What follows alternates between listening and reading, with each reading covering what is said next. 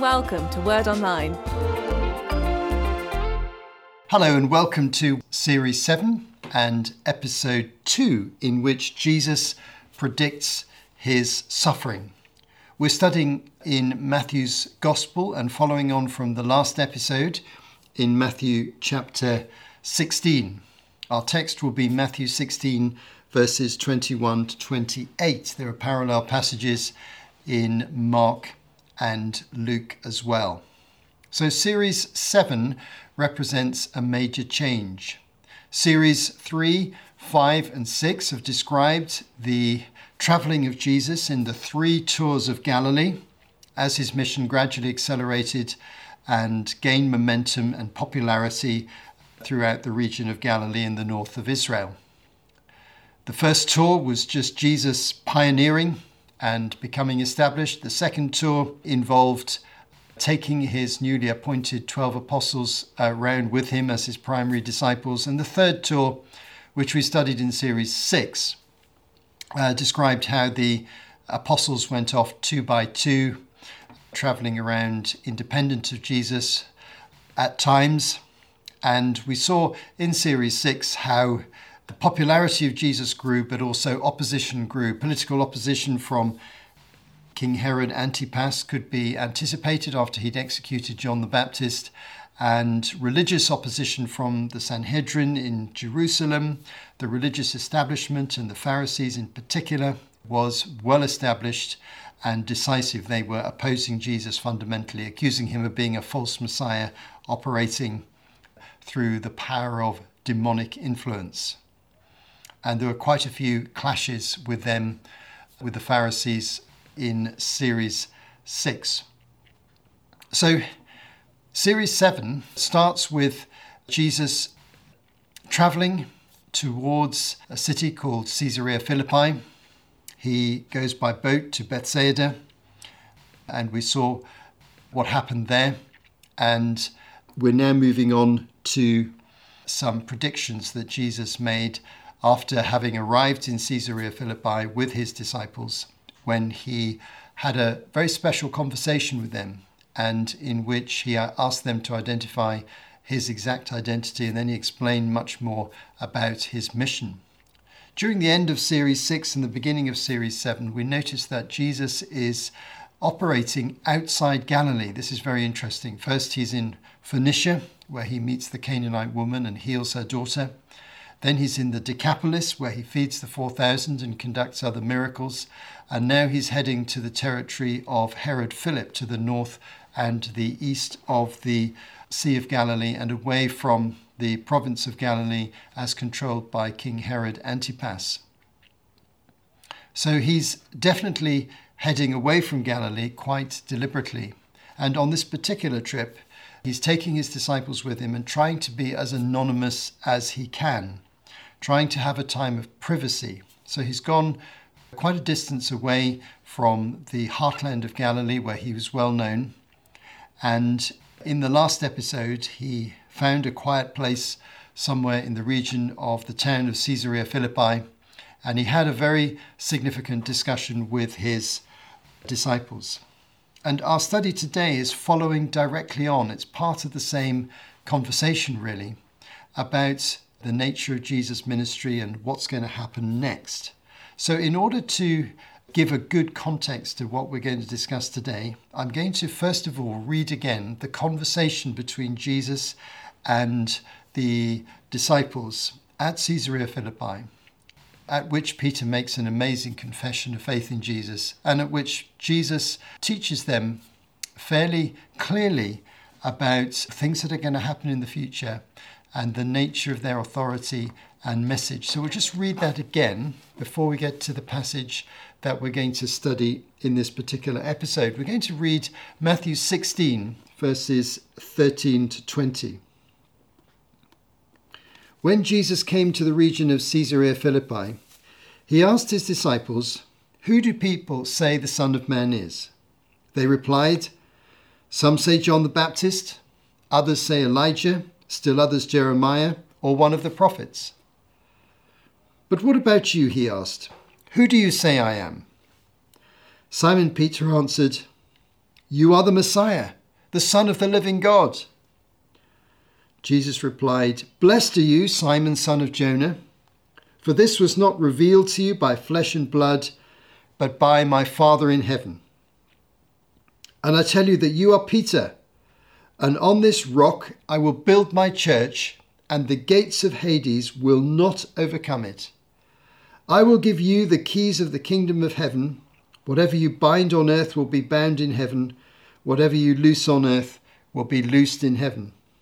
Then he ordered his disciples not to tell anyone that he was the Messiah. Now, this conversation, which we looked at in much more detail in the last episode, provides really the foundation for the future because Peter's confession is absolutely clear and correct. You are the Messiah, the Son of the living God. And then Jesus goes on to explain that he's going to build his church on the confession that Peter made, the confession that you are the Messiah, the Son of the living God. This is the rock, this is the bedrock or the foundation of the church. And then he says to Peter that he will be given keys to the kingdom of heaven keys that will unlock access to the kingdom of heaven. Now, those keys are actually primarily represented by the gospel message itself and the preaching of the gospel, because it's the preaching of the gospel that opens the door into the kingdom of heaven and looses people to enter into the kingdom of heaven. So, this is a very foundational, private conversation. And in this passage, as mentioned very briefly in the last episode, Jesus uses the word church. Matthew 16, verse 18. This is the first time this particular noun in Greek, ecclesia, for church, is used by Jesus in the Gospels. Now, the word church becomes a central word in the book of Acts and in the letters that follow. But in the Gospels, it's a very rarely used word and appears for the first time here in Matthew 16, verse 18. And so Jesus is particularly talking about how he's going to build his community of faith, the living community of faith. And he's identifying the role of Peter and the other apostles as having keys which open up the door for people to come into that kingdom and come into that church community. So, this is an important message. And of course, there's more detail on the exact meaning of different parts of this message in the last episode, in episode one of series seven. But the reason I've gone over this again is that it's very closely connected with the teaching that Jesus brings now. Because he introduces a theme that has not really been prominently stated up until this point. It becomes much more specific and much more detailed.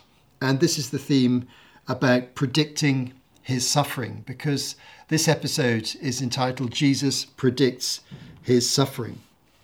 So we're going to read the passage now for today's episode from Matthew 16, verse 21 to 28.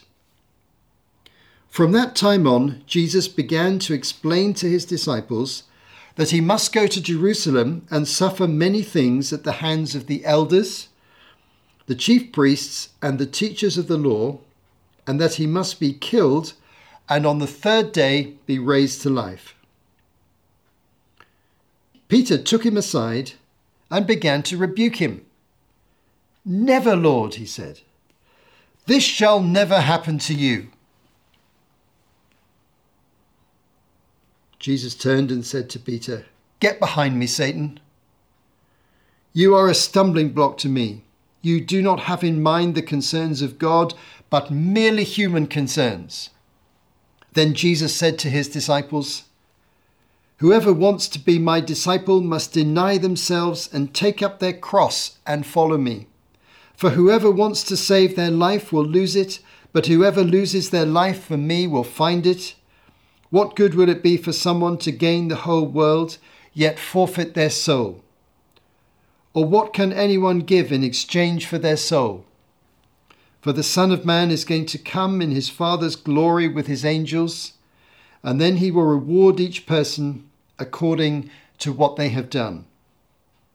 Truly I tell you, some who are standing here will not taste death before they see the Son of Man coming in his kingdom.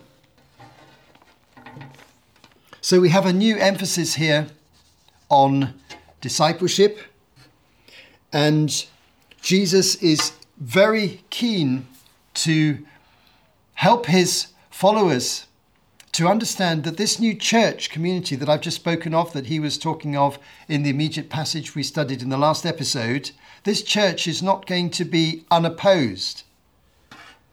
There's going to be big challenges ahead for the church. But it's all going to start with an understanding of what is going to happen to Jesus personally. The creative tension of suffering and glory is very clearly present in the Gospels all the way through. And in Series 6, the third tour of Galilee, the emphasis has been on the popularity of Jesus, the huge crowds, and the intentionality of many people to make Jesus some kind of a political ruler. So the success and the power of Jesus just seems to be growing. But here Jesus strikes a completely different note. He points out that things are going to turn out very differently in the short term.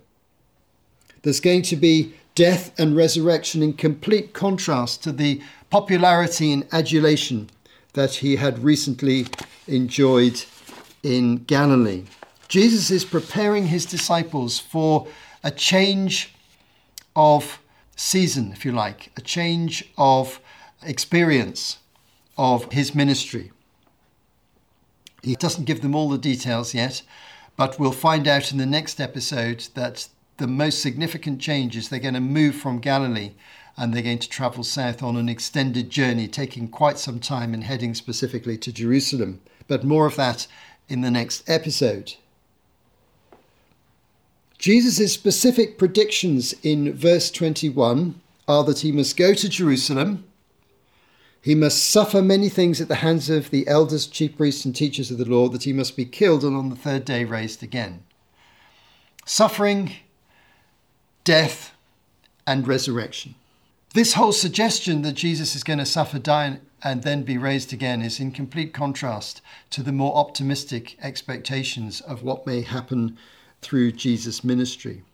And the disciples quite clearly have not understood fully something that's incredibly important to understand about Jesus' ministry. I've mentioned it a number of times in earlier episodes, and I'll repeat it again here, and we'll come back to this theme in the future.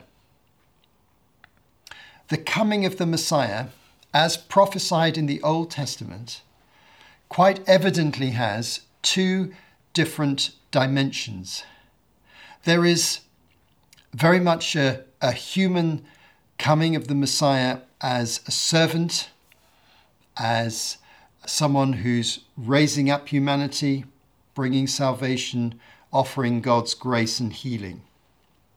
And there is also a picture of the Messiah coming in glory and power to judge and to rule. And the key to unravel these themes is to realize they represent two different events what we now call the first coming of Jesus and the second coming of Jesus, which is yet to take place. This was not clear to the Jews at the time. But let me explain to you the issue by referring to one or two of the key texts. In terms of the first coming of Jesus, one of the most important texts is the book of Isaiah. The book of Isaiah speaks prophetically on a number of occasions of a person who Isaiah calls the servant of the Lord. Now, in some of his teachings, the servant of the Lord is a representation of the nation of Israel. Israel is God's servant to the whole world. But as you read the text in Isaiah closely, you'll see that the servant becomes a person within Israel, a representative of that nation, an individual human being who becomes the ultimate servant of the Lord. And this servant of the Lord is described in various passages in Isaiah 42, Isaiah 49, Isaiah 50, and then uh, a longer passage, the end of Isaiah 52 and all of Isaiah 53, and then finally in the first few verses of Isaiah 61. Now, two out of these prophetic discussions of the individual servant of the Lord, the one in Isaiah 50 and the extended one, Isaiah 52 and 53, speak very specifically about suffering. And in Isaiah 53, not just suffering, but death. And not just death, but resurrection. And behind the teaching of Jesus in Matthew 16, as he's talking to his disciples, is a concept of the Messiah that is drawn prophetically from texts like Isaiah 52 and 53. There are other passages in the Old Testament that speak of, similarly uh, of God's servant suffering, notably Psalm 22. But let's just turn for a moment to Isaiah 53 because what I'm doing at this point is I'm just taking a step back from the text and trying to explain what lies behind Jesus' very clear teaching in terms of the Jewish scriptures, the Old Testament or the Hebrew scriptures. Obviously, Jesus understood his identity and calling and destiny from the fact that he was the Son of God and he had this information and this understanding of what he was going to do. But access to this could be made by the disciples through a study of some of the prophecies of the Old Testament. I just want to touch on a few verses in Isaiah 53. At the beginning of Isaiah 53, who has believed our message and to whom has the arm of the Lord been revealed? He grew up before him like a tender shoot, like a root out of dry ground. He had no beauty or majesty to attract us to him, nothing in his appearance that we should desire him. He was despised and rejected by mankind, a man of suffering and familiar with pain like one from whom people hide their faces, he was despised, and we held him in low esteem. Surely he took up our pain and bore our suffering, yet we considered him punished by God, stricken by him, and afflicted. But he was pierced for our transgressions, he was crushed for our iniquities. The punishment that brought us peace was on him, and by his wounds we are healed. We all, like sheep, have gone astray. Each of one has turned to our own way, and the Lord has laid on him the iniquity of us all. That's Isaiah 53, verses 1 to 6, a famous passage. But Isaiah is describing this person, the servant of the Lord. Isaiah 52, verse 13, describes the identity of the person being prophesied about. See, my servant will act wisely. The servant of the Lord. Now, this passage in Isaiah 53 in the first six verses speaks of the servant of the Lord suffering and dying and appearing to be punished by God, and yet he was pierced for our transgressions, crushed for our iniquities, and by his wounds we are healed. So there's an atonement going on here. This death is on our behalf, according to this passage. The Lord has laid on him the iniquity or the sin of us all. The end of verse 6.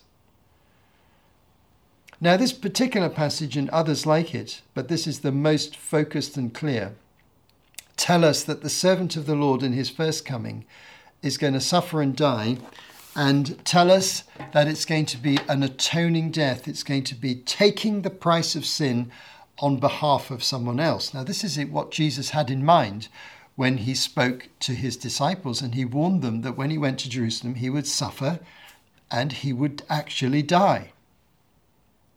As we move on in Isaiah 53, we see that after his suffering, he is going to be raised again from the dead. Verse 11 onwards. After he has suffered, he will see the light of life and be satisfied. By his knowledge, my righteous servant will justify many, he will bear their iniquities. Therefore, I will give him a portion among the great, he will divide the spoils with the strong, because he poured out his life unto death, and was numbered with the transgressors. For he bore the sin of many, and made intercession for the transgressors. He will see the light of life and be satisfied, a reference to the resurrection. These are the type of passage that Jesus would have in mind when he was teaching his disciples here in Matthew chapter 16 and telling them about suffering and death and resurrection. And so, as they had further discussions, which are not recorded here, I'm sure that Jesus would have gone through these type of scriptures. Now, Isaiah 53, interestingly enough, is quoted numerous times in the New Testament as being fulfilled by Christ. Now, Peter took offense. He was going to have none of this. This is Peter, the one who just issued the most amazing statement. He knew exactly who Jesus was. You are the Messiah, the Son of the living God. He got that absolutely right. But then he got his response to this message absolutely wrong. He said, Never, Lord, this'll never happen to you. He couldn't imagine how the Messiah would have to die. But Jesus rebukes him directly Get behind me, Satan. He's, he's saying that Peter is issuing words that Satan would speak if he was actually there. You're a stumbling block. You don't have in mind the concerns of God, but merely human concerns. Peter was concerned about comfort, about Jesus' well being, about his own well being, about the well being of the disciples. He couldn't possibly imagine Jesus dying. He was thinking in human terms, not in terms of the overall plan of God. And what was the plan of God? That that death was going to be an atoning sacrifice. It was going to be the means of salvation. Jesus taking on himself the sins of other people so that they could be free of sin when they believed in him. So the death of Jesus is absolutely central to his mission. It's prophesied in the Old Testament. Jesus prepared for it very directly, but he knew he had to prepare his disciples for understanding this process so that they could cope with it when they went through the experience of seeing him die and then rising again from the dead. See, discipleship means taking up your cross, means coming alongside Jesus, who is going to suffer. Anyone who wants to follow Jesus must take up their cross and follow him. This is a metaphorical use of the expression the cross. The cross, of course, is the instrument of execution for the Romans. Jesus is basically saying you need to give up rights over your own life, just as someone has to when they're being executed by the Romans. You can't save your life, you've got to give it away. You've got to give it in the service of Jesus and trust Him for the outcome verses 27 and 28. For the Son of Man is going to come in the Father's glory with his angels. Then he'll reward each person according to what they have done. Now, this is a reference to the second coming. So I spoke about the first coming. But of course, we mustn't forget that the two events are intrinsically linked. The first coming doesn't make full sense unless we believe in the second coming. And Jesus said, Don't worry, I am going to come back again in glory, in his Father's glory with his angels. Now, that's a statement about power and authority and majesty and divinity and judgment and vindication. He'll reward each person according to what they've done. Judgment will come. Those who followed Christ will be rewarded, those who've resisted him will be judged. And then he concludes Truly I tell you, some who are standing here will not taste death before they see the Son of Man coming in his kingdom. Now, this is him coming in his kingdom as opposed to coming in his Father's glory with his angels. This expression, the coming of the Son of Man, is a slightly flexible expression in the Gospels and can refer to different events. In Matthew 10 23, it probably refers to him coming in judgment when Jerusalem and Israel is judged in AD 70. But here in Matthew 16 28, it probably refers to the coming of the Holy Spirit in power on the day of Pentecost and all the consequences that came. The kingdom is coming with the Spirit, empowering the apostles and the early church. And in a sense, the Son of Man comes as the Spirit comes. It's a representation of His power and His authority, and they're not going to taste death before they see that power being made known, and they're going to experience the advance of the kingdom through the outpouring of the Holy Spirit. This is a challenging passage, challenging to understand and challenging to apply. It's the first clear teaching about Jesus' mission to suffer, die, and to rise again. Now we're beginning to get a clear picture of what Jesus knows is going to happen. He's preparing his disciples for this event. But my reflection here is that there's a great paradox in this passage. There's a paradox of Peter. How could Peter get it so wrong here when he'd been so accurate and so clear. A few moments earlier, in that earlier incident, as recorded in the last episode, when he correctly identified Jesus as the Messiah, the Son of the living God. Peter is a paradox, like you and me. Sometimes we really get things right, sometimes we really get things wrong. Do you know that experience? Well, even Peter, the leading apostle in the early church, made some terrible mistakes and got some things terribly wrong. But Jesus put him in his place, and Peter learnt his lesson. And eventually, he was an extremely effective leader of the early church. So, we, like the early disciples, have to prepare for the fact that in this life, being a Christian is a a matter of denying yourself, giving up the rights over your whole life, and allowing God to use your life for what He wants it for. That's a clear decision. We invest our lives, we give up our lives, we sacrifice ourselves for His cause and for the well being of other people. That can be really tough. But what makes us do this is our certainty Verse 27 The Son of Man is going to come in his Father's glory with his angels, and then he will reward each person according to what they have done. The first coming and our lives now don't make any sense without the second coming, where the rewards come, vindication comes, and the kingdom comes in full power. We await that day. Your kingdom come, your will be done on earth as it is done in heaven. So we are called to pray in the Lord's Prayer, and that is expressed beautifully here in Jesus' explanation of the first coming, his death, his resurrection, living as disciples, and then his second coming in his Father's glory. Thanks for listening. You have been listening to Martin Charlesworth for Word Online. To find out more, visit wordonline.org.